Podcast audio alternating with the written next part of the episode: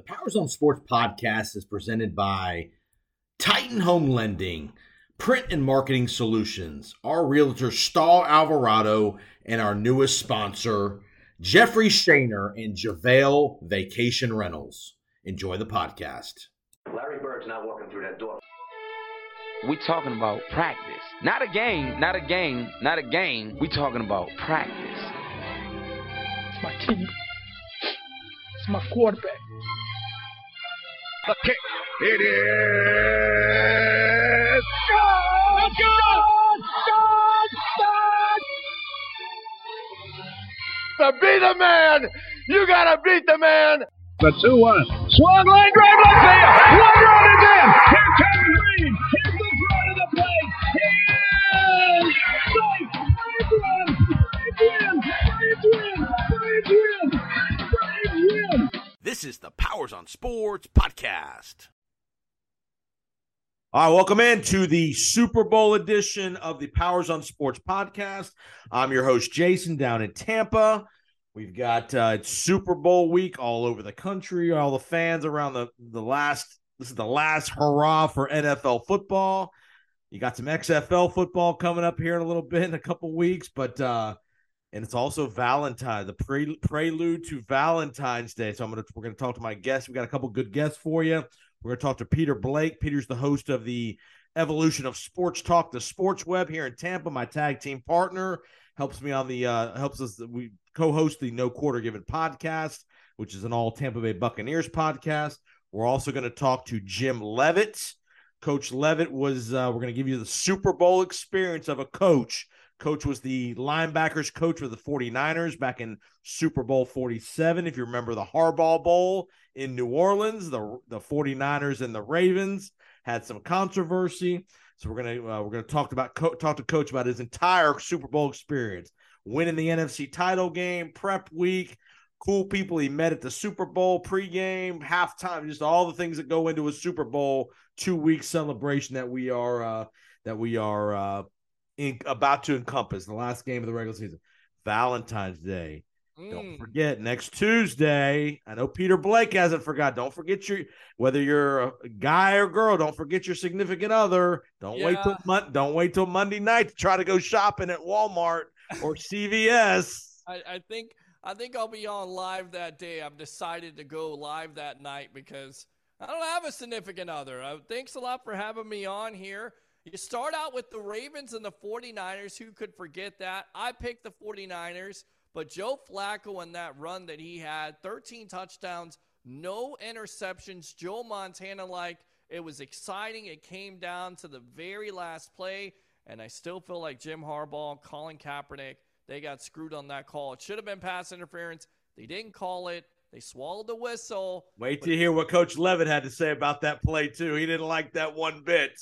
What- it's a Crabtree. Was it a Crabtree? Yes, Yep. Ka- I- Kaepernick to Crabtree. Yep. Never forget it. And I, I thought San Francisco was the better team, but you know what? Ray Lewis, that defense, they got it done that night. And again, Joe Flacco was uh, was tremendous. And it was Anquan Boldin who eventually went on to be a San Francisco 49er Yep. after that game. That's right. That's right. Super Bowl. We're going to talk to Peter about the Super Bowl. We're going to get his thoughts on a couple of the quarterback situations.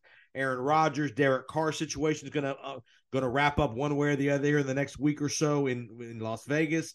We're going to talk a little Buccaneers as well. Quarterback, what do they do with their salary cap situation? So before we get to before we get to that, are you a Super Bowl party guy or are you a low key guy for the Super Bowl? What do you like to do? No, of course you party. You party all day long because it's the last football game of the season. You eat chicken wings, you eat chips, you get dip, you get uh, various finger foods, uh, fast food all day long. You stay there, you watch the Super Bowl. If I have to work it, which sometimes I do for the sports web, you know, you, you get paid for that. But you, you sit there and you you you you dissect the game and go through all the matchups. But if I'm not, I'm definitely, absolutely partying all weekend long, eating everything I can eat. I'm putting on those LBs for the Super Bowl.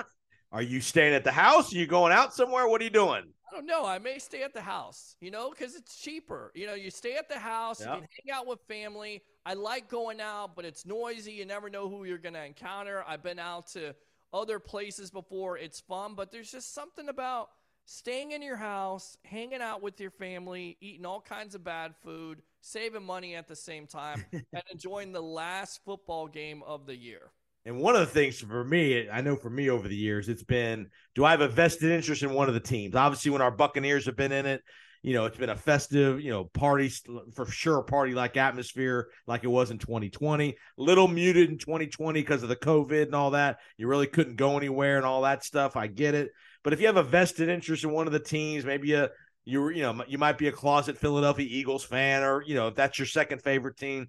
So for me, it kind of depends on the two teams involved. Is it a good matchup?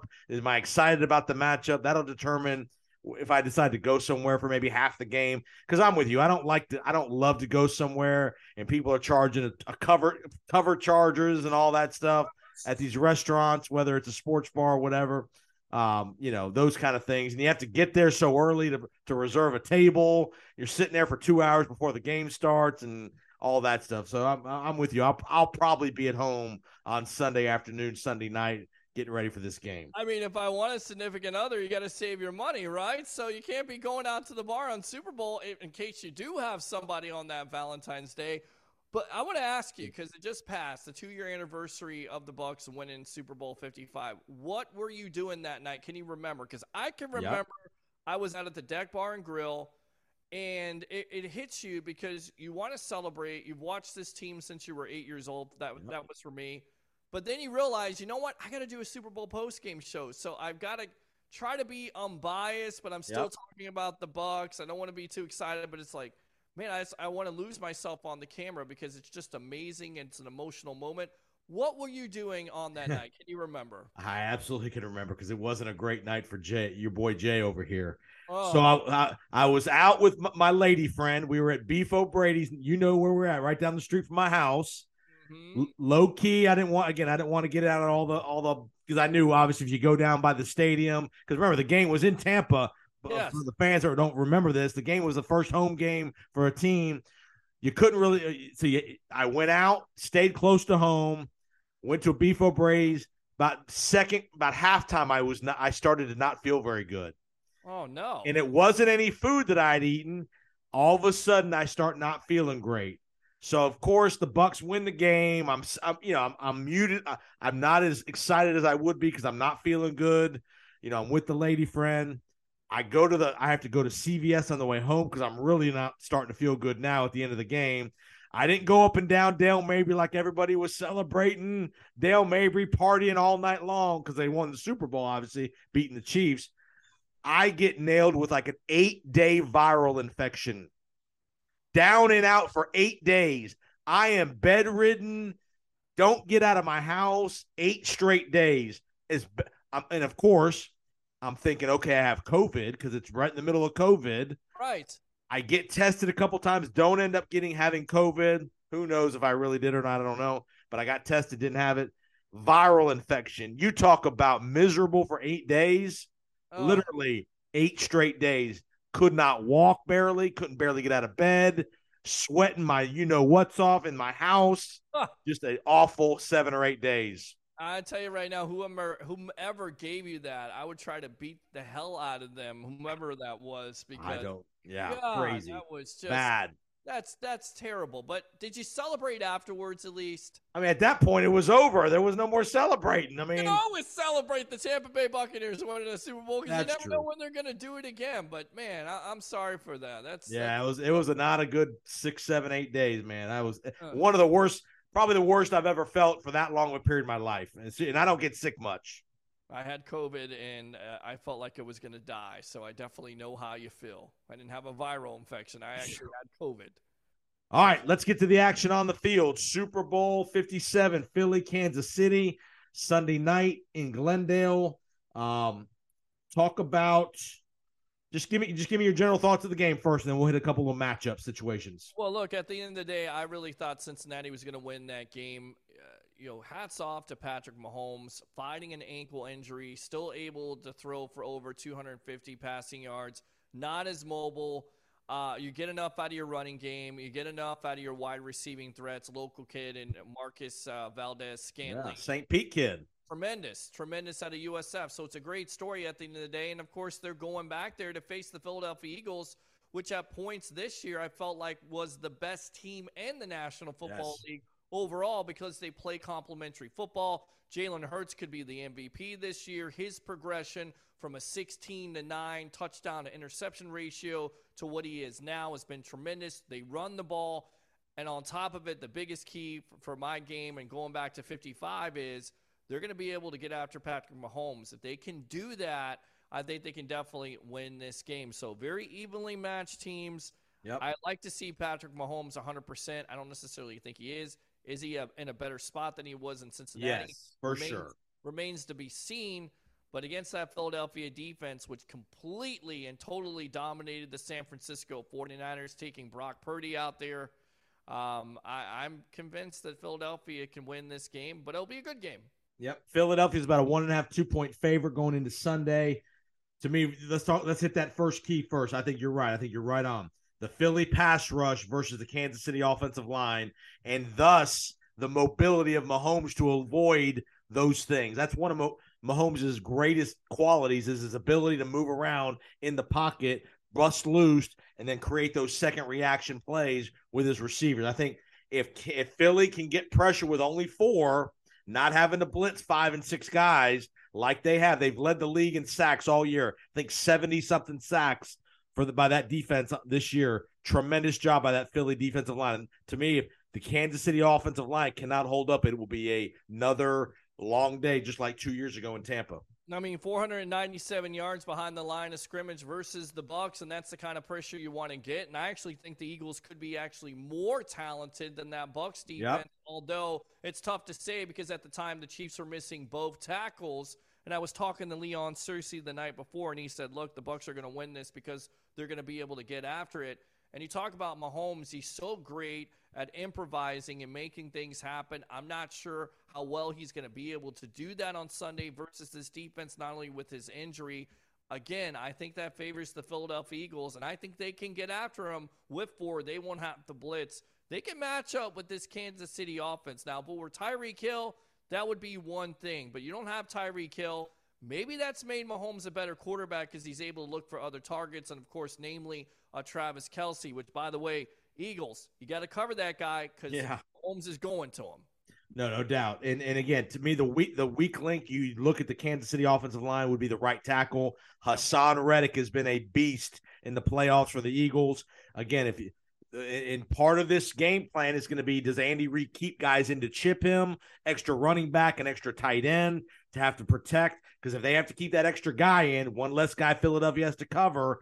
And again, you got you got a lot of guys on that Philly defensive line. A guy we know, Suh.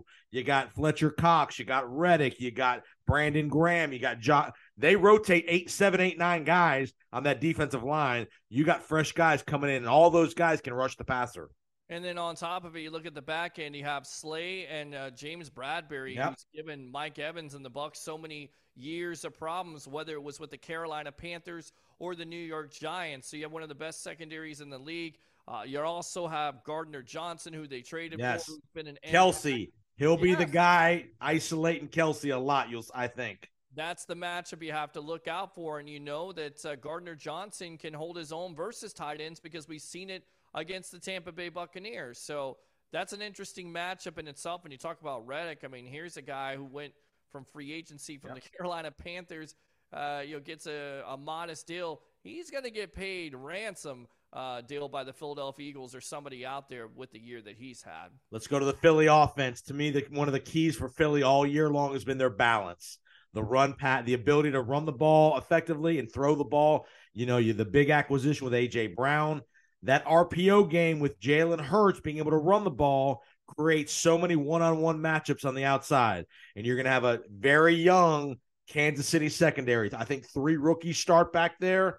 To me, that that could be if it if they're stuck there one on one against DeVonta Smith and AJ Brown because they're having to commit more guys to the running game with Sanders and Jalen Hurts and Gainwell.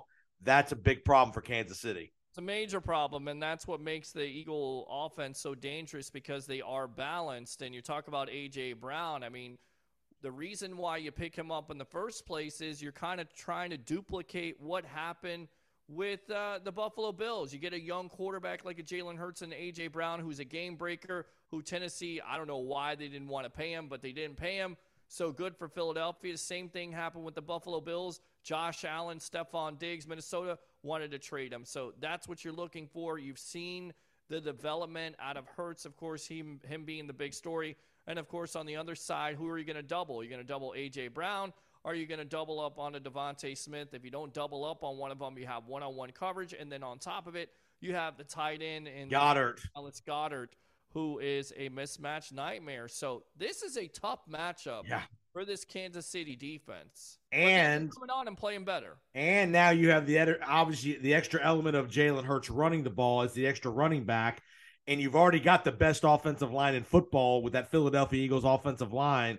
If can again, I think Kansas City, the, deci- the decision they're going to have to make is: do we commit extra guys to contain that running game because they're going to run the ball? Philly's running the ball. It's a matter of how long they run it. If Kansas City can keep them into third and four, third and five, that makes it where they have to throw the ball a little bit. But if can't if if Philly's getting four or five yards of carry, it's gonna be a long day for for Kansas City. Is your game plan if you're Steve uh, Spagnuolo, uh, Spagnola, I think it is his name. Uh, of course, he was the uh, defensive coordinator for the, New Giants. York Giants, which shut down the perfect New England Patriots at the time. Is your game plan to force Jalen Hurts to throw Yep. from that pocket? Because I'm not sure if he can do that with that injury. He doesn't look 100%. I was talking to a guy by the name of Leo Haggerty. You're familiar with him, and he said he took a shot in that San Francisco game. Doesn't necessarily look 100%. We knew going into the playoffs that, that would be a big key to that Eagle offense with Jalen Hurts being 100%. Do you think he's 100%? And if you're the Kansas City Chiefs and the defense, do you force him to throw from the pocket, contain him so he can't make those plays with his feet? The the problem you have if you if you uh, you know if you commit extra guys and everything's one on one on the outside, then you got the jump ball situation with AJ and DeVonta. You're just exposing yourself. It's easy throws. If you, if everything's one on one on the outside, they're easy slants, easy comebacks, back show. They're not hard throws. So again, I know he didn't play great against San Francisco, but he didn't have to. That game was over at 21 to 7. The Eagles put that game in neutral at 21-7 and ra- basically ran the clock out. San Francisco couldn't. St- they still ran the ball down San Francisco's throat on defense. Their defense wasn't hurt. The quarterback was hurt. They still ran for 180 yards, 200 yards against San Francisco. And I worry about that San, that Kansas City front seven being able to stop that running game. I tell you right now, though, Chris Jones is playing like a He man is. possessed right now. Aaron Donald, I mean, he's taken. He, he looks like Aaron Donald at this juncture, and he's Yep. played like that, and he's needed to play like that because he's galvanized this defensive line. They got after Joe Burrow. That was the big time key. Four sacks in that first half. I think like five sacks for the game. That was the difference. If they can do that to Jalen Hurts, who knows? Hurts may not be 100%. And if he does take a hit, then you got to face Gardner Minshew. And I think Kansas City would rather have that matchup. So, again, it always goes back to this. You know, you got to have a quarterback that's able to throw the ball, make all the throws. You also have to have a defensive line that's able to get after that quarterback. And we'll see if that offensive line, which is another good matchup, that Philly offensive line has done a tremendous job all year. Best in the league. Best It's in the league by one of the far. main- it's one of the main reasons why they're so good when it comes to being balanced and running the ball and protecting Hurts. They're going to have their work cut out for them with Jones. It'll be interesting to see what the officiating's like. I mean, obviously we know. no, I mean, in all seriousness, these are the. I mean, the Super Bowl crew's been announced. Um, it'll be interesting to see how if they let them play, if they, you know, again, ticky tack holding calls. Again, that those are the kind of plays when you when you know, especially Philadelphia that runs the ball a lot. Holding calls that negate big runs that turn into instead of second and three, it's now first and twenty. Those kind of situations which derail drives. So be interesting what the officiating philosophy is by this crew. Do they let them play, especially and on the outside? Kansas City's going to be outmanned on the outside. Do they let those DBs get away with the grabbing and the clutching, or do they let them play? They usually have let them play in a Super Bowl the last several years. So be interesting to see how that goes. You're absolutely correct. And at those critical times, you know, pass interference can be, uh, you know, the difference between a third and 10 and basically second life and first and 10 Yep. or first and goal at the end of the day. We saw that in Super Bowl 55 going back to that with Kansas City and Tampa Bay. But you're exactly right. And don't tell Roger Goodell that he doesn't have a problem with it because he actually think it's the best that you've ever had. And I'm like, Roger, what do you? And I get it. That's what he's supposed to stay on the NFL State of the Union Yeah, address. he's not going to kill the referees. Right, he's not going to. So we'll see how it plays out. It's been Yep. a big factor this year. It's been a big factor in the postseason. We'll see. Guess what, Jason Powers? It's going to be a big factor again. I just know it. I don't think it's a script. It is what it is. It's going to happen. Mark it down. There's going to be a controversial call in this game that's going to help a team win or change something, change the complexion, and we're going to be talking about it on Sports Talk Radio and Sports Talk Television. Watch. And on this podcast and on your show as well. Yep, that's right. You better believe it. Give me a score prediction. 34 31 Philadelphia. All right. I'm going 31 21 Philly. I think Philly, the running game is going to be too much for Kansas City. The balance that Philadelphia is going to be able to establish. And you're going to have Nick Sirianni in his second year. Can you, and you and I know this. I was at the game last year. How much did the Bucks manhandle Philadelphia last year in that wild card game? How much is give Jalen Hurts credit? How much he's improved as a quarterback, and that Philadelphia team has improved from what we saw at thirty-one to seven in Tampa in the wild card round last year. And it seemed like there was a chip on their shoulder all year long. And, you know, their whole purpose was to get better on the defensive line. They did that in the draft. Their whole purpose was also to get better on offense with A.J. Brown. They were able to do that. And, of course, again, it goes back to Jalen Hurts. We can't talk about it enough. When Yep. a quarterback improves that much, and we saw him, he looked like a deer in headlights last year Did to now a quarterback that uh, basically is knocking on the door at MVP uh, talk. Yeah, that's a big time difference. So they definitely carried that loss over. They let that motivate them. And hats off to that young coaching staff, which, eh, again, at the end of the day, they're a direct reflection of him. Young coach, Yep. young fire. They have this energy about them. You could see him on the sidelines. That team believes in him. I think the sky is the limit for this kid. No doubt, and he's going to get a big payday too. Because remember, he's he wasn't a first round draft pick, so he's eligible to get paid this offseason. He's only got a four year contract. He's Sure. finishing year three. He'll probably get in the neighborhood 180 to 200 million dollar guaranteed contract by the and the owners already come out and said we're we're- we're ready to pay him. So it's not like there's any dispute like there is in Baltimore with Lamar Jackson and such and uh and such. So all right, let's transition. Powers on Sports podcast. Jason along with Peter Blake. Peter, promote your uh your your online content, all the good stuff you're doing. Yeah, it says Sports Web live on YouTube. Go to the Sports Web, like and subscribe. Of course, I love St. Pete, the hub, and Amped Up Sports on Facebook. And do three things bring your passion, bring your excitement. Just don't bring any nonsense. I'm your host, Peter Blake, giving you something to think about. And I know you're a big wrestling fan. You see the news? Jerry the King Lawler with the stroke. I, I can't believe it, and uh, he's he's already had a stroke, Jason Powers. He had one in 2018. The poor guy had a heart attack, and I mentioned this tonight on my Turnbuckle Talk uh, segment on the Sports Web. He really created that storyline with the celebrity in the 80s with that whole storyline with Andy Kaufman. Yeah. I mean, who could forget that on Saturday Night Live with David Letterman? How real it was. If you don't have that, you don't have Cyndi Lauper, you don't have Mr. T, you don't have Lawrence Taylor, you don't have Mike Tyson without Jerry Lawler. That's right. And of course, Andy Kaufman. So God bless him. Hopefully he gets better. Stay out of wrestling. No more wrestling matches. Hell, no more commentating. You've done Yeah. enough, my friend. You're 73 years old. You're a legend. I mean, what's a better announcing team besides us, of course? Well, of You, course. you got you got Jim Ross and Jerry Lawler. I mean, can you think of anything? Bobby the Brain Heenan, and Yes. of course Tony Schiavone. You got Bobby the Brain Heenan and Gorilla Monsoon. How about Jesse Ventura and um, Jesse and Gorilla. uh, Gorilla? Yes, it's over, McMahon. and one other passing too in the wrestling world in the last week or so.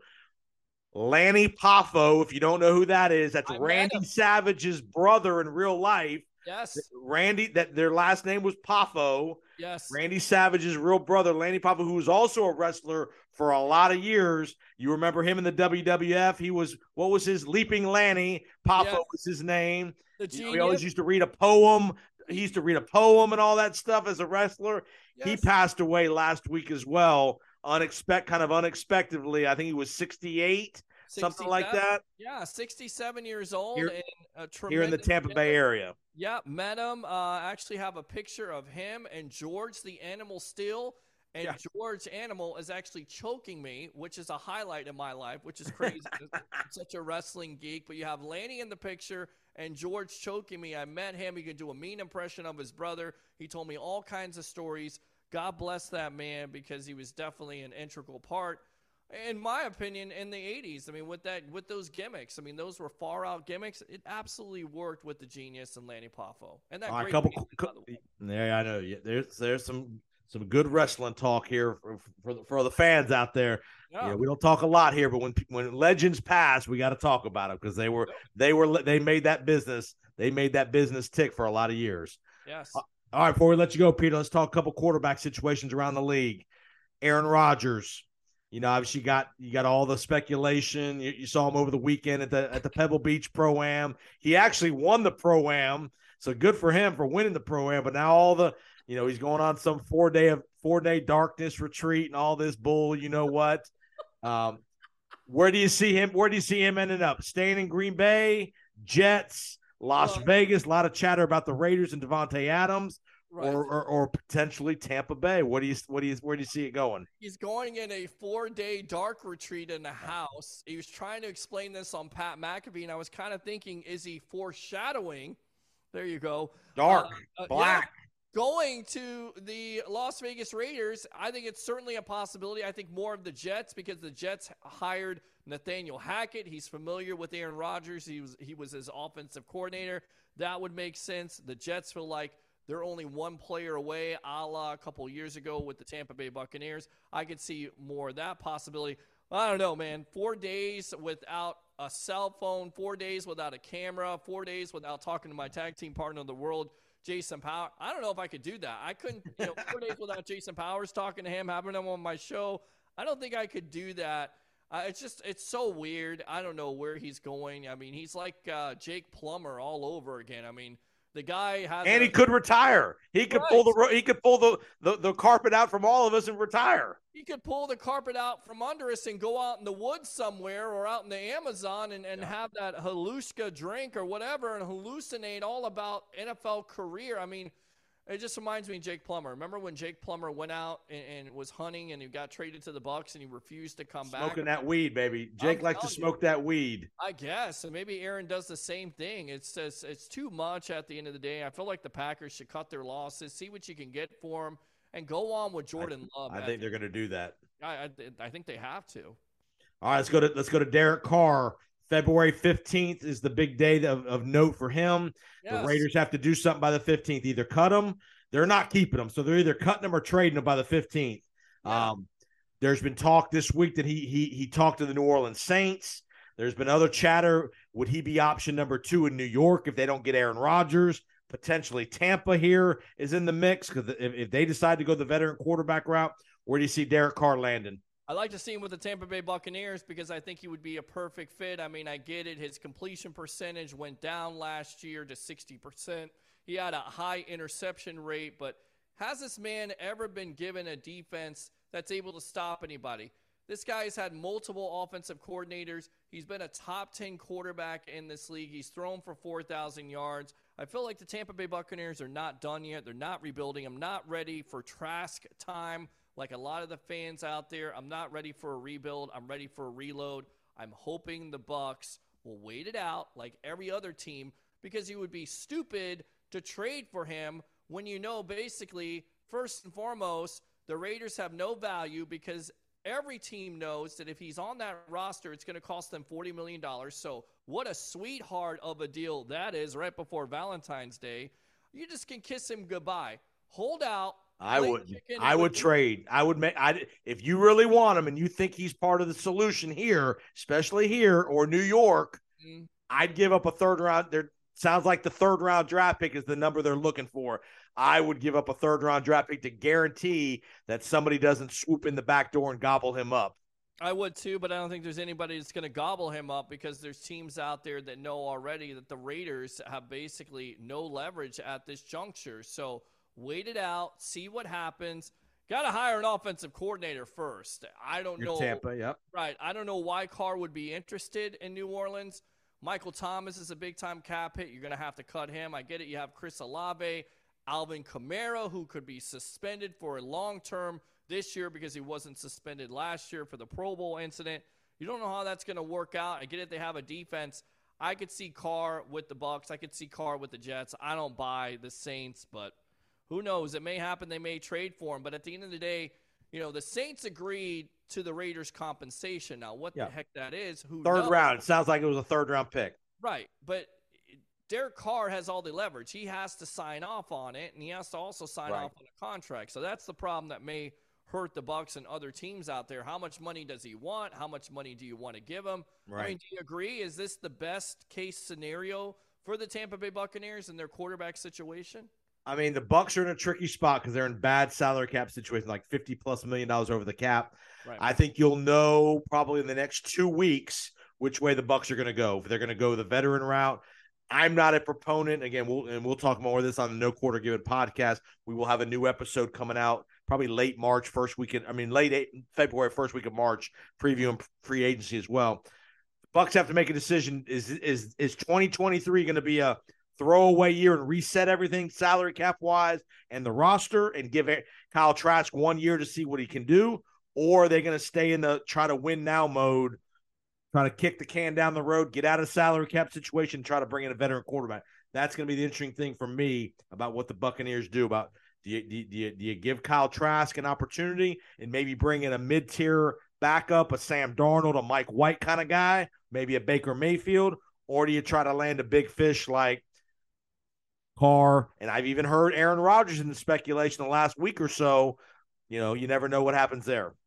Yeah, you, you just never know. Maybe even a Jimmy Garoppolo, if he could stay healthy, he's one of the quarterbacks. But he can. So I don't like Garoppolo. He Yeah, can't. I don't either. I mean, I would not pay Jimmy Garoppolo. can't stay healthy. I mean, it seems like you know, ever since the, he got to the Super Bowl, it's been a decline of, of his health, and it's a shame because the guy is somewhat talented. He is somewhat young. He is. but he can can't stay healthy. throws, but he can't stay healthy. So yeah, Sam Darnold, I wouldn't rule it out because he has uh, he's very familiar with Todd. Yeah. Didn't Todd Bowles draft him? Mike White is my sleeper to come with Kyle Trask. Baker Like- Mayfield and Todd Monken. But okay, and again, that's that's the other big key of this situation. The Bucks got to make a offensive coordinator, and, and I think you'll see that within the next by, by probably Tuesday after the Super Bowl, the Bucks will have made it have to make a move here because you because again that that dictates which way you want to go quarterback wise potentially with what you do offensive coordinator wise. So, who's your pick at offensive coordinator? Give me one, Monken. Monken would be my favorite. I mean, uh, I know he's got two interviews with Baltimore already done. I, I know that the Bucks are interested in bringing him back. He was the offensive coordinator in 2018. He's won two straight national championships. I get it. You have lots of talent, but what he's done with Stetson Bennett is intriguing. Maybe he could do the same thing with Kyle Trask if that's the way they're going to go. Better wide open offense. I mean, I think Dan Pitcher is interesting. Another interesting candidate that the Bucks have interviewed twice now big time uh, development of Joe Burrow, right? Uh, see. and, and the other guy they interviewed, uh, according to Jeremy Fowler, was uh, Canales. Seattle's quarterback coach. Yep, they they he's had a big time part. Geno, Yeah. Geno. 30 touchdowns and 11 interceptions. You turned Geno Smith into a Pro Bowl quarterback. But he wasn't the OC now. He wasn't calling plays. Right, So let's be let's be careful now. quarterback coach and, and Helped, helped. right and he's 41 years old he's relatively young i think it's very interesting to see some of the candidates that the bucks are interviewing maybe maybe they could be going with trask or a young quarterback If the Bucks hire somebody with no play calling experience, that might tell you they might be going young. But if they bring in a guy, and then here's another name that will be available come Monday, Eric Bieniemy. I would like to see him interview with the Bucks. He's already interviewed with Baltimore and Washington. It looks like he could be going there. How about uh, Shane Stitchen? Say that three times. Steichen, Shane Steichen. Steichen. Yep. Okay, I thought it was Stitchen. Steichen from Philadelphia. Would that be somebody that you could be interested in? Is that He might be he might be in line for a head coaching job, maybe Arizona. Might be still in the mix there. wants that job at the end of the day? I mean, with Kyler Murray and all the stuff that's come out with his immaturity issues, everybody is staying away from that job for some reason. Could it be Murray? One of 30. There's only 32 of them, brother. They ain't turning them down. See what happened to Byron left. See Byron Leftwich for people that turn down head coaching jobs, job offers. He's getting ready to be the OC probably at Notre Dame here coming up pretty soon. So uh, a bad year for one Lord Byron. Yes. We know here. So and not all his fault, but went from having opportunity to be the head coach of Jacksonville to now trying to get a head co- uh, OC job at Notre Dame. So uh, not the not the best transition. So all right, Peter Blake, gotta let you go now. Great work. Yes, Remember, sir. Peter Blake, I know you got ladies all over the Pinellas County and Hillsborough County area for Valentine's Day. Keep them at a distance. Keep them, keep all your stories straight, and make sure you get them all at least some flowers or some chocolate. Sounds good, my friend. You do the same thing. You're my tag team partner of the world, so you got to put those ladies over. All right. Thanks for uh, thanks for joining us, Peter Blake. Coming up next, Jim Leavitt talking about his Super Bowl 47 coaching experience in New Orleans. And we're also going to talk a little NBA after Coach Lev. So appreciate it. Stick with us, and we'll be right back on the Powers on Sports podcast. As the spring and summer vacation season approaches, have you ever thought of going to St. Martin's down in the Caribbean? Half of St. Martin's is in the is French, and the other half is Dutch. What a beautiful, beautiful area St. Martin's is. And if you head to St. Martin's and you're looking for a condo, reach out to Jeffrey Shaner, 941 830 0056. Jeffrey owns a condo in St. Martin's, a beautiful two bedroom, two bath penthouse condo overlooking the water. If you want to see what this condo looks like, vrbo.com, Verbo, vrbo.com, listing number 650201. Very affordable rates for a beautiful vacation stay in St. Martin's. Again, Jeffrey Shaner, 941 830 0056. And give them the promo code JASON2023 and let them know the Powers on Sports podcast sent you. You will have a great time in St. Martin's, whether it's you and your loved ones or a family vacation this spring or summer. Now, a word from our partners at Print and Marketing Solutions, as well as Star Alvarado, our realtor here on the podcast. If you have any buying and selling needs anywhere in the Bay Area, reach out to Star Alvarado, 813 538 9572. She can help you on the selling side or the buying side of any real estate transaction here in the Tampa Bay area. From St. Pete to Tampa to Wesley Chapel and anywhere in between, reach out to Star Alvarado, 813 538 9572. And Print and Marketing Solutions, my guy Todd Tedesco, 813 498 2887. Todd's located on the corner of Linebaugh and Gunn Highway over in Carrollwood. Todd can help you with all of your print and supply needs corporate events, golf tournaments, signs and banners, marketing pieces, color copies, anything in between. Todd is your print and marketing specialist. Again, print and marketing specialist, Todd Tedesco, 813 498 2887. All right, welcome in Powers on Sports Podcast. It is Super Bowl week out in Glendale, Arizona. San Francisco, or not, sir, the Philadelphia Eagles against the Kansas City Chiefs. We are going to bring you the coach's pers- a coach's perspective from our coach, our podcast analyst himself. He coached in this game several years ago in Super Bowl 47, San Francisco 49ers and the Baltimore Ravens, the famed Harbaugh Bowl, the first ever Harbaugh Bowl. Coach Jim Leavitt joins us, going to give us his perspective. Coach was the linebackers coach for the 49ers during that Super Bowl, and we're going to get all his perspective on that Super Bowl preparation, all the, the hy- hype and hoopla, and then a little game preview. Welcome in, Coach. Oh, it's good to be uh, back. We haven't been together for a while now. Yeah, I know it's been a couple weeks. So I hope you had a new good New Year's, and I saw some. Uh, saw look like you had a little had a good time during Gasparilla. I saw had a little fun during Gasparilla.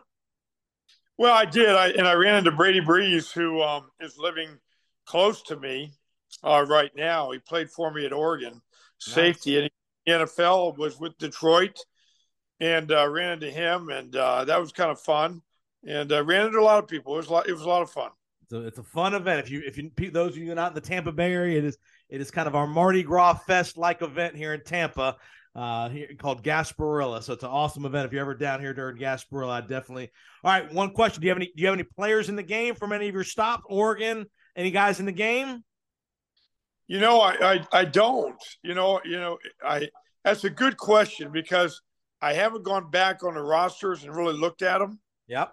Um, I, I guess I would be surprised if there wasn't somebody that I had uh, either been Coach or involved. recruited.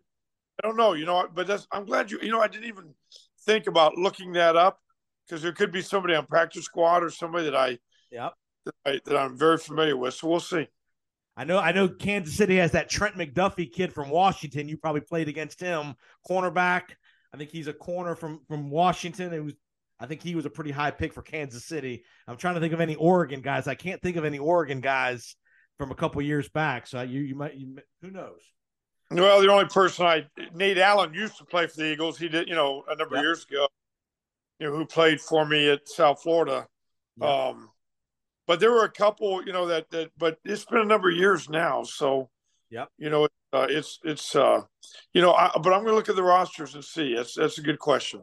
So coach when he was with the 49ers, he coached two elite all pro linebackers, NaVorro Bowman and Patrick Willis. If, if you're a football fan, you remember those guys. Just talk about those two guys. I mean, what professionals those guys were and talk about how great of players they were just in their general career in general.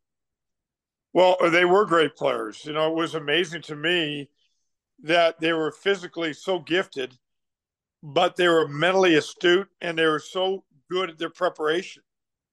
And they wanted to be great. They expected to be great. And we talked about in the meetings all the time, you know, when, you know, like after a game, people would come up to them and say, You played so great, Pat NaVorro, you did such a great job. And I used to grab them in the meeting rooms. I said, You know, when people say that to you, uh, they're they're acting as if that's very special. I said, you got to understand that if you're going to be the best in the game, that's just who you are. Yeah.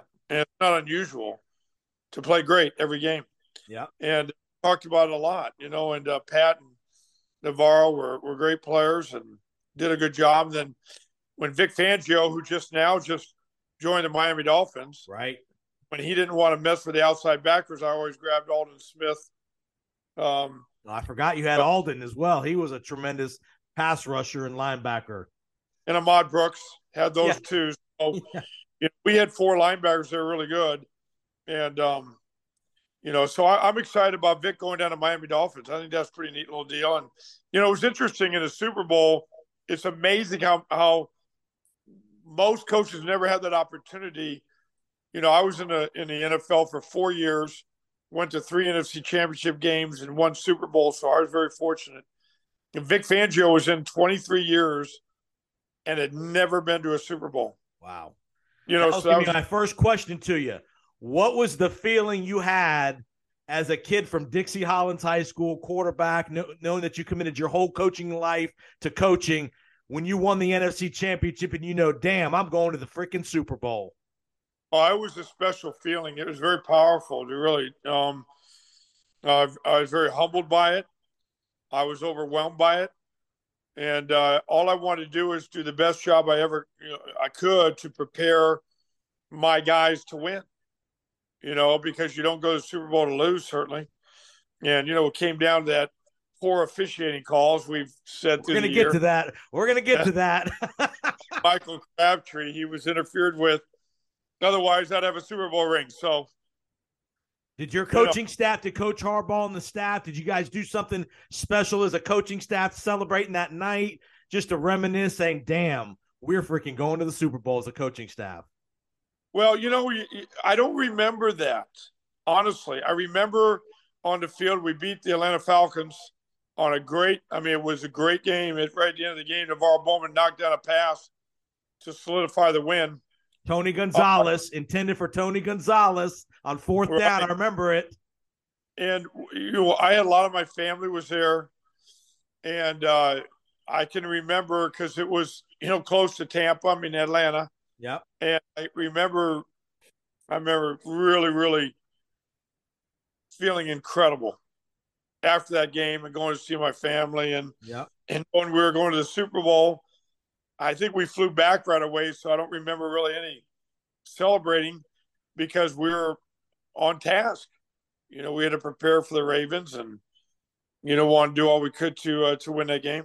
Now, was that a two week buffer or a one week buffer in the Super Bowl? It was two weeks. Okay.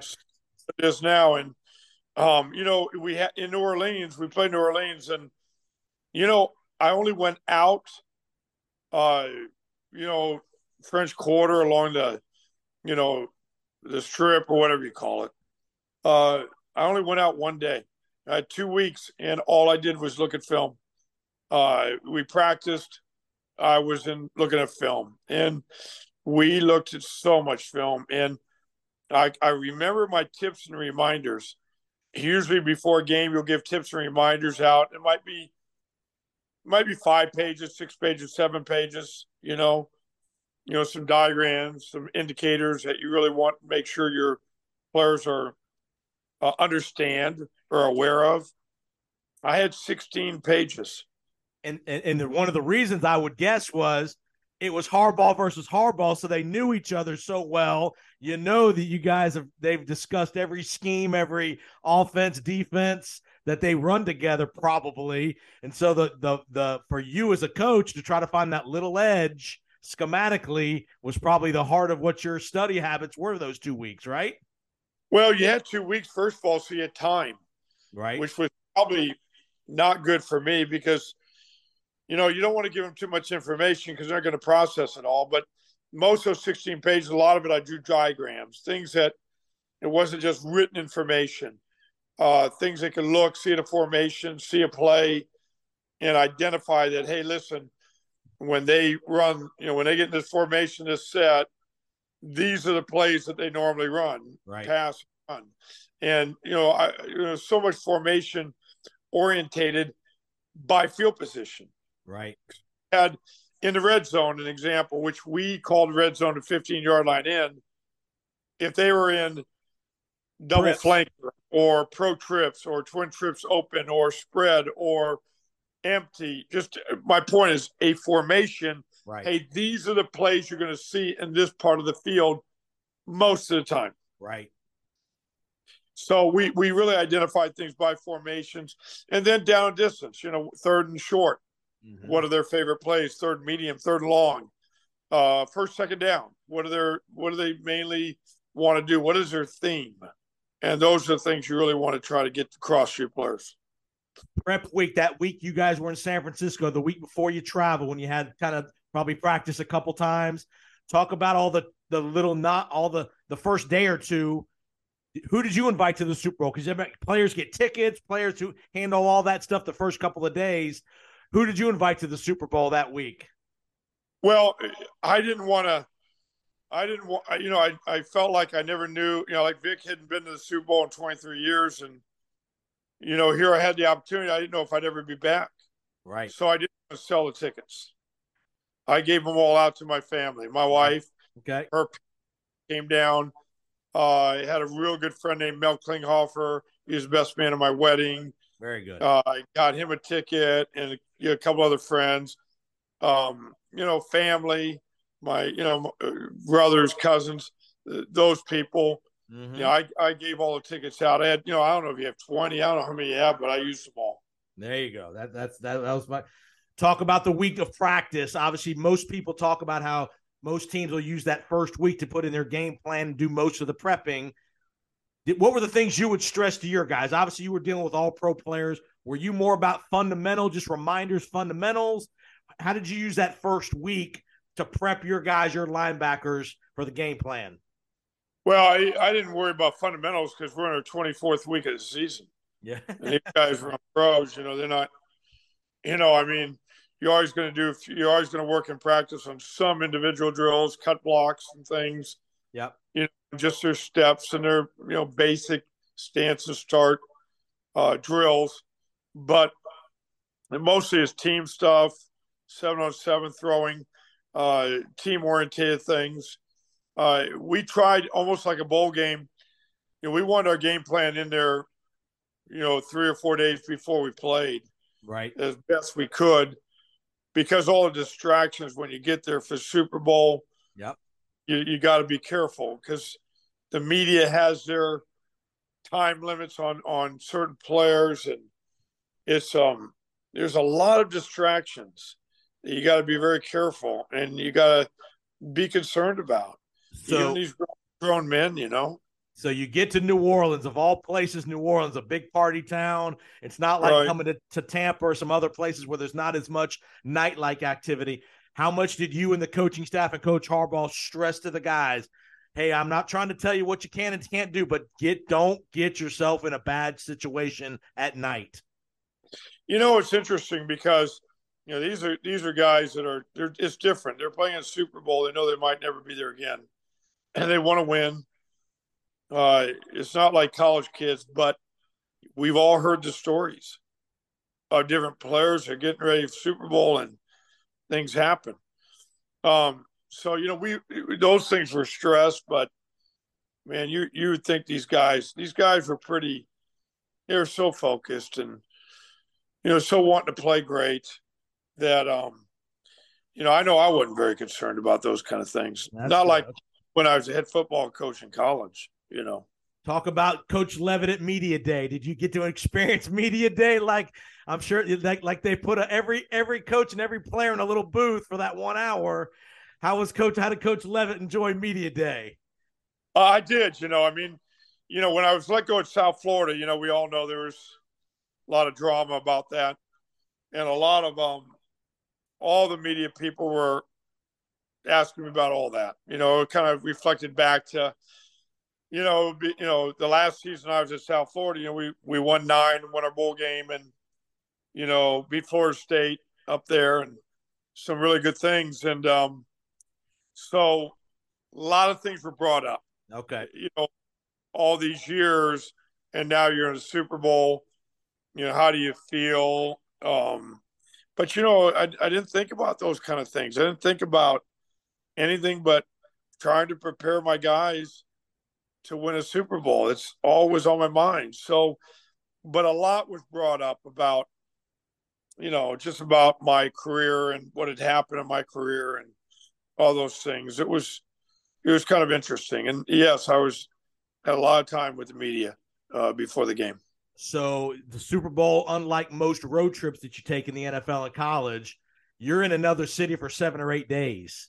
How did you Right. handle? How did you guys handle just being in, away from your facility, just not the normal access, the easiness of things that were easy to access when you're in the 49er building in Santa Clara? How was that being on the road in New Orleans in a hotel? I'm sure you guys probably. Would you guys use the Saints? Did you use the Saints facility in Tulane?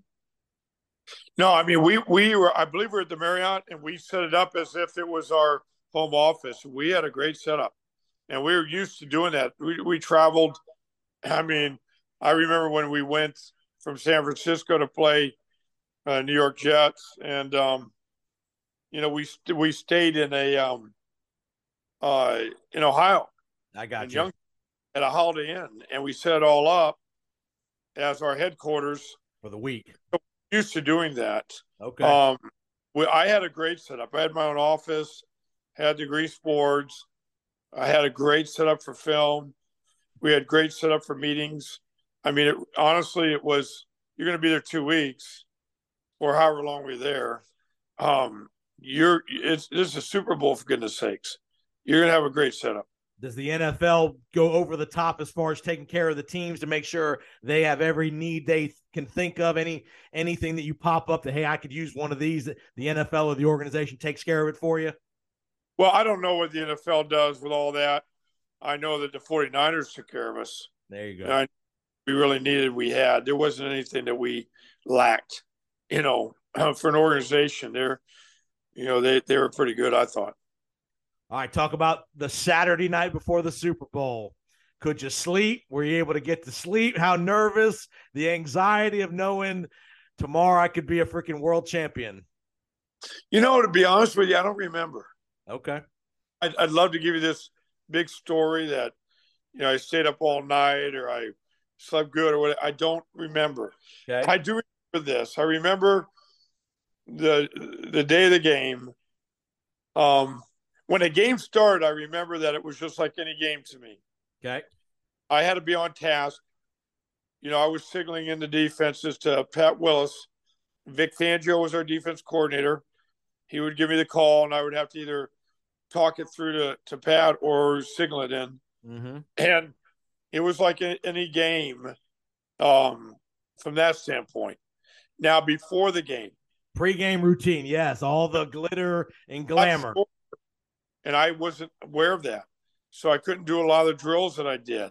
Okay. But even before that, I came out and you remember the, the shooting at Sandy Hook? Yep. Well, there's a lot of kids that were there to sing. Wow. And I remember vividly having my headphones down. I went in the middle of these kids and I just smiled. I said, Now, you all sing really good at halftime. You sing really good today, okay? And they said, Yes. Later on, I was told that's who they that was. That's and great. that was pretty emotional for me. sure. And then right when I was talking to those kids, Beyonce walked by me. wow. And I turned and Beyonce was about a foot from me. And I thought, that's kind of cool. Uh, you That's know, so those things were a little different. You don't always see Beyonce or right. um, you know, those kind of things. So um and those kids, I, I remember that a lot. And then obviously during the game, we got, might be getting ahead of ourselves a little bit, but during the game, the power went out. We were getting beat pretty good. And then when the power went back on, I think I remember they returned a touchdown all the way on a kickoff return. And then we just lit fire. We just we we came alive.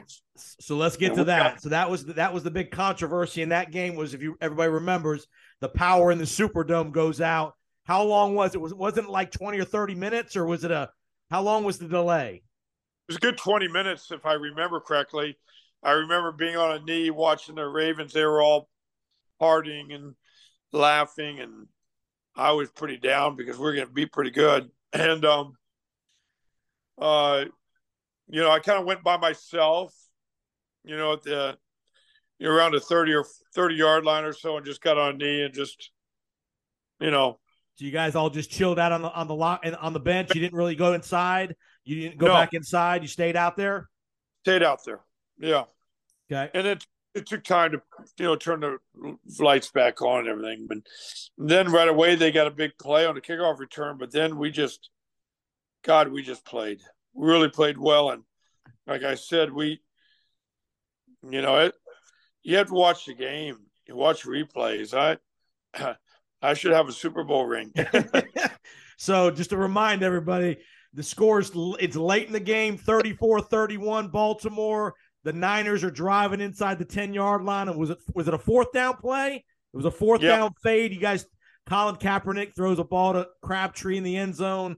No Right. call, very controversial, whether it's an interference or not. No call. And, and, the, and the Baltimore Ravens end up winning 34-31. What I mean, just the the the finality of a situation like that. How sickening is that? Knowing you're one play away theoretically from a Super Bowl championship. Well, you know, I as a kid, I'd always watched the Super Bowl, and I always saw the confetti come down, and I always thought I would never want to be on that losing side, and I was. And the confetti came down everywhere, and it was surreal. I remember the finality of it all.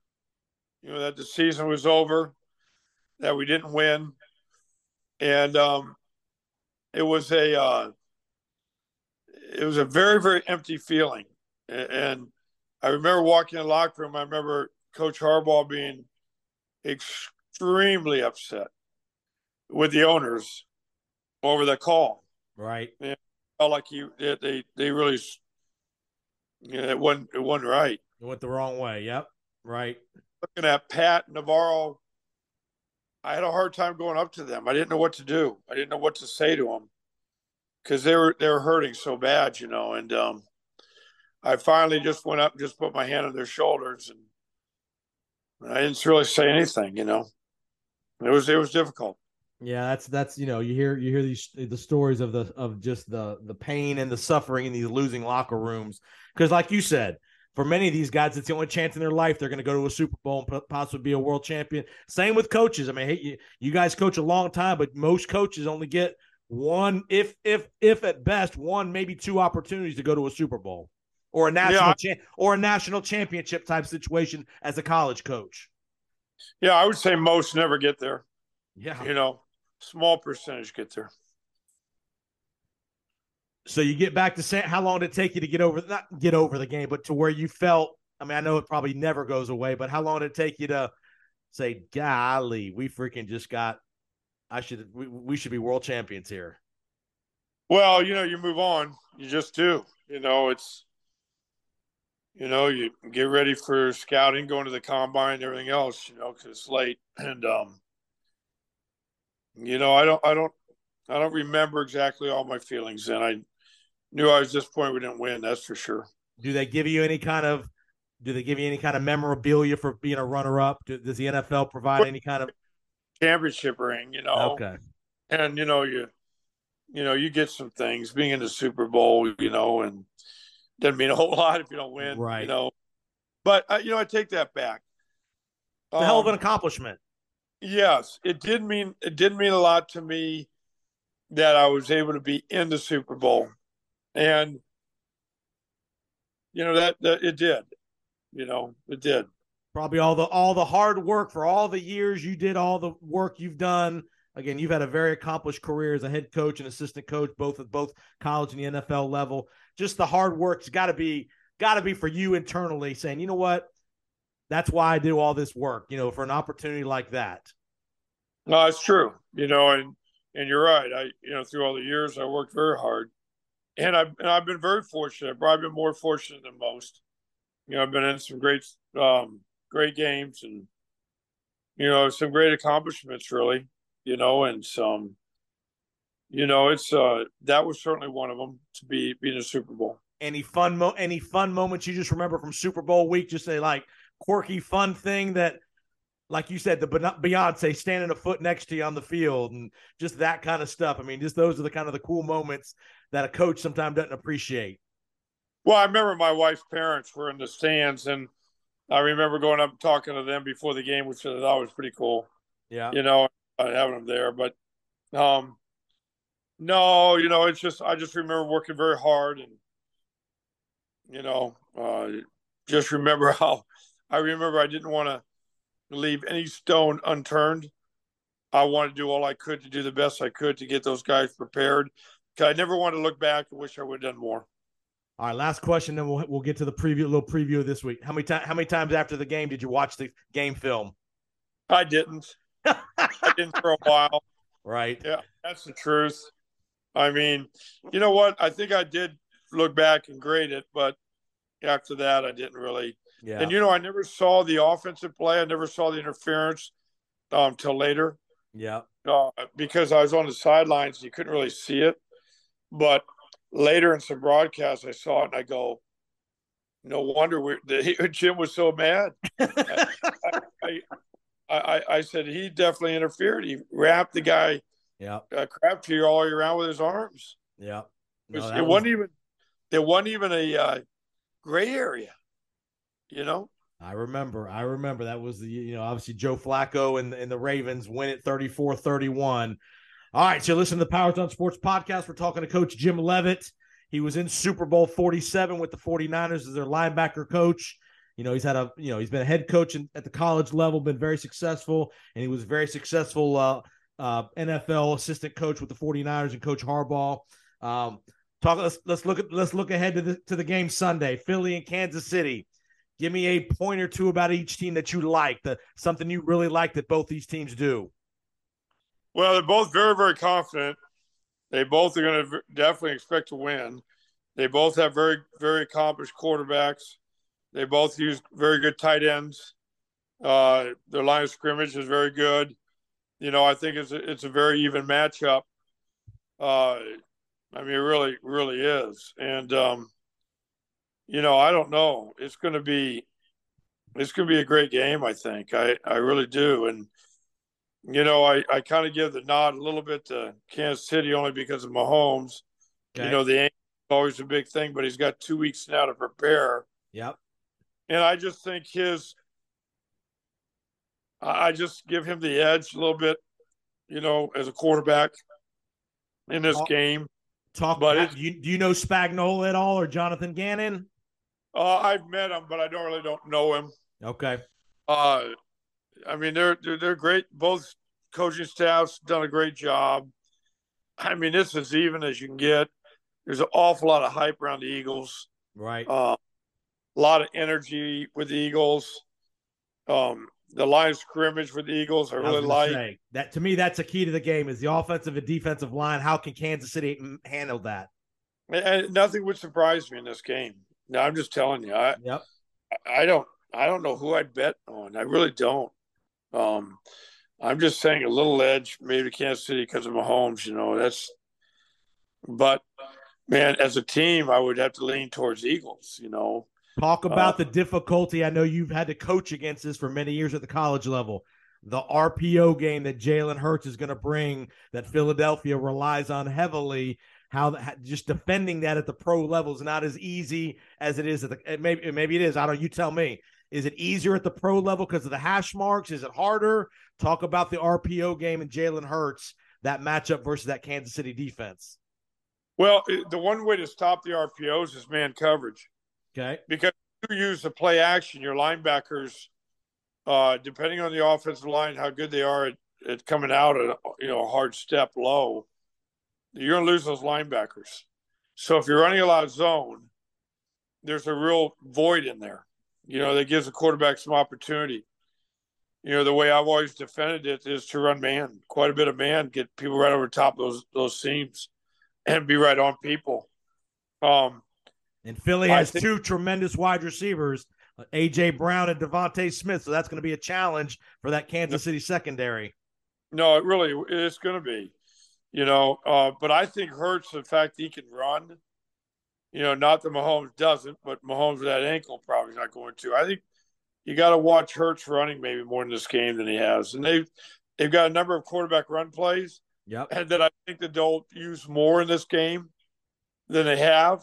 Not that they haven't, they already have. And I I think that might be interesting to see how that plays out, see how well uh, the uh, the um, Kansas City defends uh, the running game Yep. with uh, uh, Jalen Hurts at quarterback. And then you look on the Kansas City side, obviously. Yep. Go ahead. He can run and, and on third downs, you know, Yes.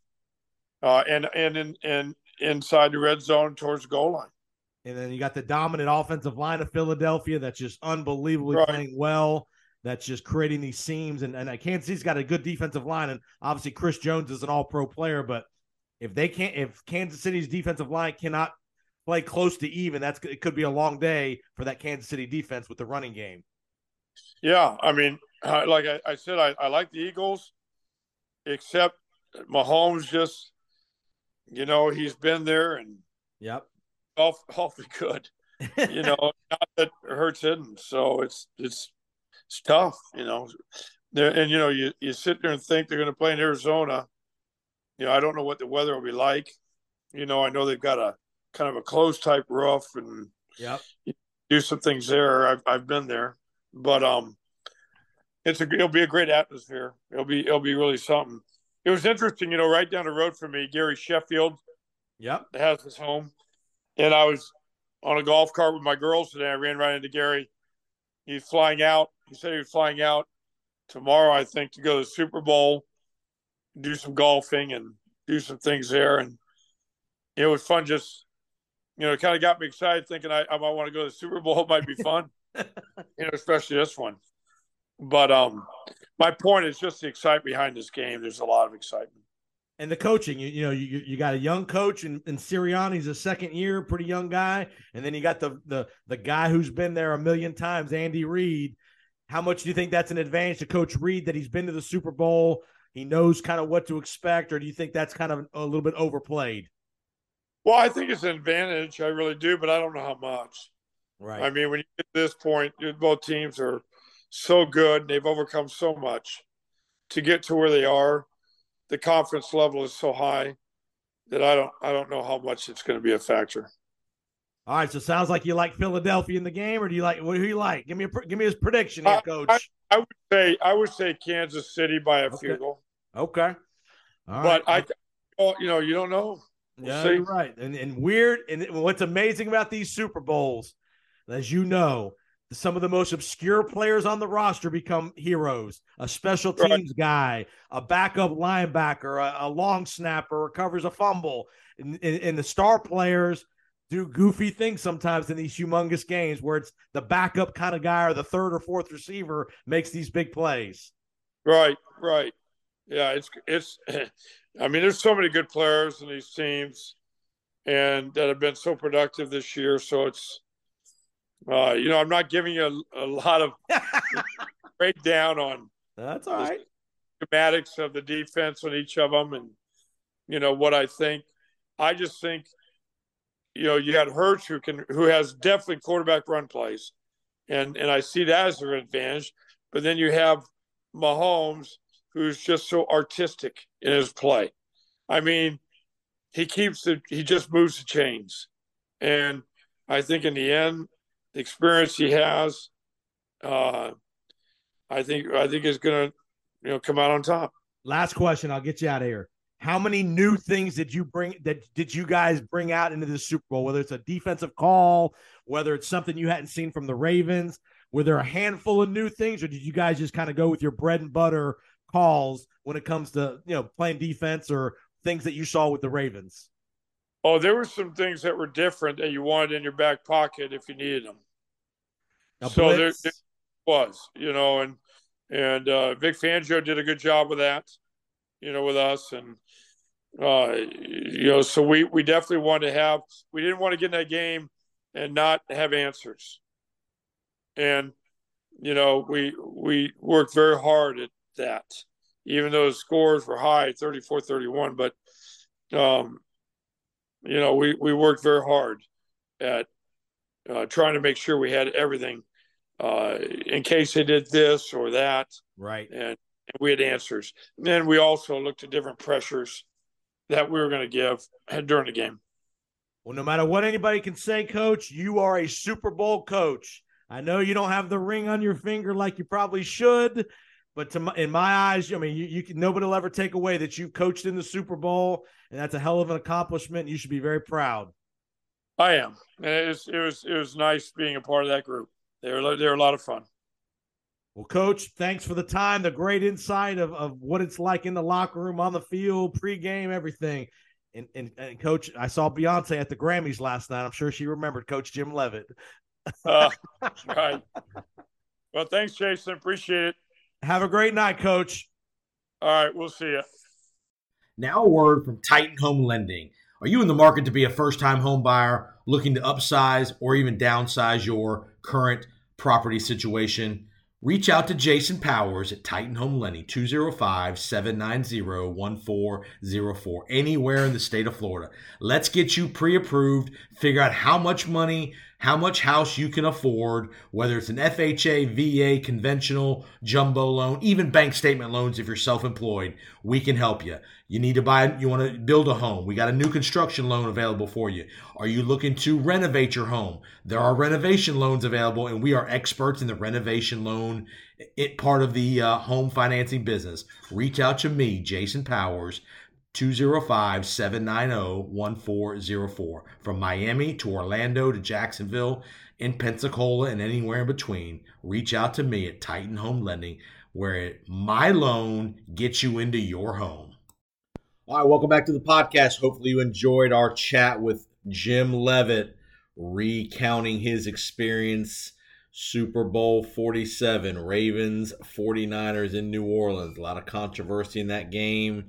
You heard him tell you some great stories about uh, pregame with Beyonce, some of the stuff during the game, you know, the controversial ending with the no call and the pass interference call, the just distraughtness that overtakes you when you lose a Super Bowl and all the dressings of making it to a Super Bowl. So hopefully you enjoyed that. So before we get you out of here, it's going to hit a couple nuggets on the basketball front. First off, we're about four weeks away from Selection Sunday in the college hoops. We're going to start our college hoops analysis leading into Selection Sunday next week. So we'll, we'll have some basket college basketball uh, guests for you here these next three or four weeks leading into Selection Sunday and March Madness. Uh, there's an opportunity that I might be uh, working on the call for the Big South uh, conference title game. Uh, in Charlotte, North Carolina. I'll have some more details probably next week for you on that. So there's a good, decent chance that I might be on the radio call of the Big South title game, Charlotte, North Carolina, March the 5th. But again, we will let you know next week as well. Also, maybe heading to Orlando for the regionals.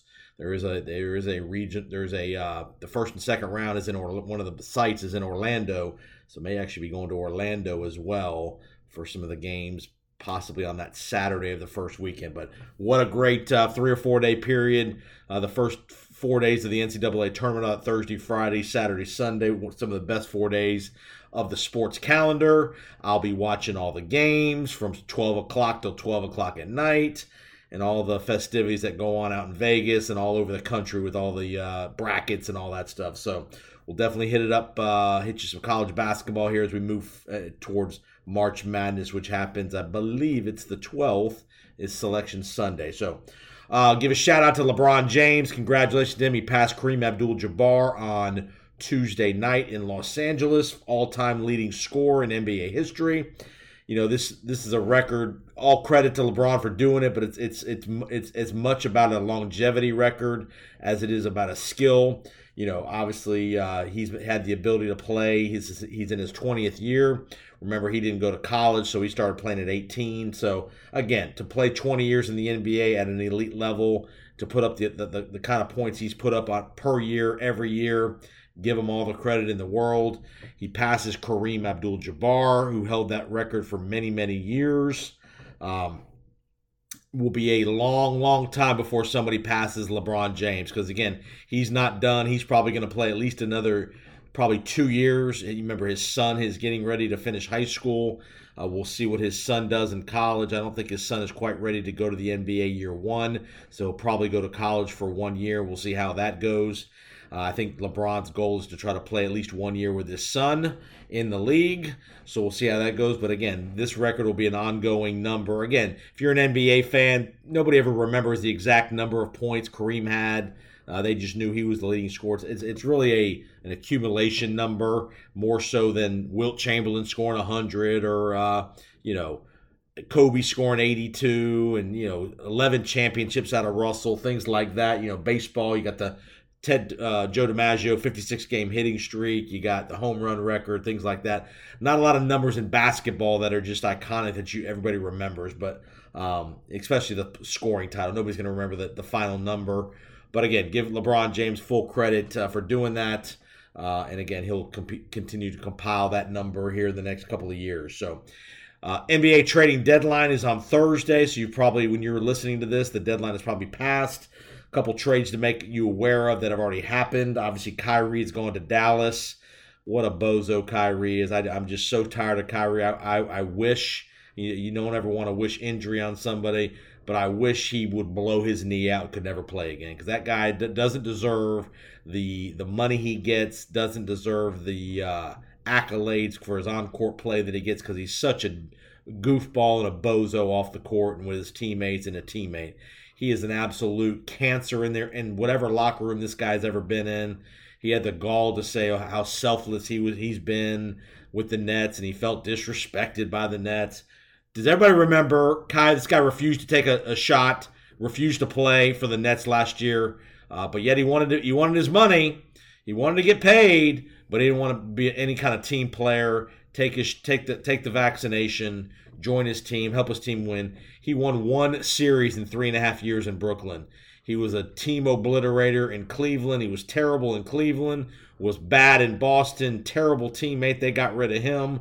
Uh, again, team him up with Luka Doncic in Dallas. It's a you know this obviously the guy is looking for a, four year extension, two hundred million dollars. You have to be out of your mind if you're an NBA owner. and You give that guy four a four a guaranteed four year contract, two million dollars, two hundred million dollars. Uh, I would make that guy play one year at a time. Somebody will give him probably three to four years. How stupid would you be to do that? But again, there's no way in the world if I'm any kind of contending team, I give that guy more than a two year contract. Uh, again, excellent player on the court, no no disputes on that, but just a absolute team killer off the court. Not a good teammate, plays no defense, doesn't try on defense. You know, if it ain't if it ain't if it ain't Kyrie, it's somebody else's fault and all that stuff. So it'll be interesting to see how that he and Luka Doncic work out in Dallas. D'Angelo Russell traded to the Lakers. Lakers were finally able to get rid of uh, what Russell Westbrook's contract. They unloaded him to Utah as part of a three-team deal. D'Angelo Russell goes to the Lakers, and then Mike Conley goes to Minnesota. So that's a it is an upgrade for the Lakers. I'll I will I will I like that. It's a decent move. Um, so I think that that move could actually help the Lakers a little bit. Uh, it will be interesting to see if the Lakers can get in the playoffs. They are currently, I think, in 13th place. Uh, the uh, All Star game is, I believe, next weekend. Not this weekend, but next weekend in Utah, Salt Lake City. We got most teams got about 30 games to go in the season. Now they're going to start jockeying for position. Lakers right now on the outside looking in. Be, again, be interesting to see uh, Anthony Davis, LeBron, now D'Angelo Russell. Can they make that work? Can they somehow get into the into the seven or eight seed uh, to avoid the play-in scenario? We'll see. There'll be some good teams that are five, six, seven, eight in the West. Golden State's potentially going to be there. Dallas could be there. So you're going to have some pretty good. The Lakers could be there. You're going to have some pretty good matchups in these, in the especially in the Western Conference, uh, where, where some of these lower seeds might be the favorite going into the first round. So we'll be interested to see what happens to the rest of the trade deadline. But again, at the time of this recording, D'Angelo Russell just got peddled to the, to the Lakers and Kyrie to Dallas. So uh, there's your basketball update. Remember, if you haven't already subscribed, hit the subscribe button on your favorite podcast platform.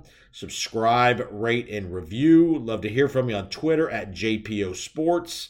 Um, we're trying to put out content for you every week. We'll have a. Uh, I'm also involved with the No Quarter Given podcast with the Tampa Bay Buccaneers. So if you're a Bucs fan, you want to hear some uh, pre-free agency uh, chatter, go go find the podcast we put out about two weeks ago outlining free agents and all that.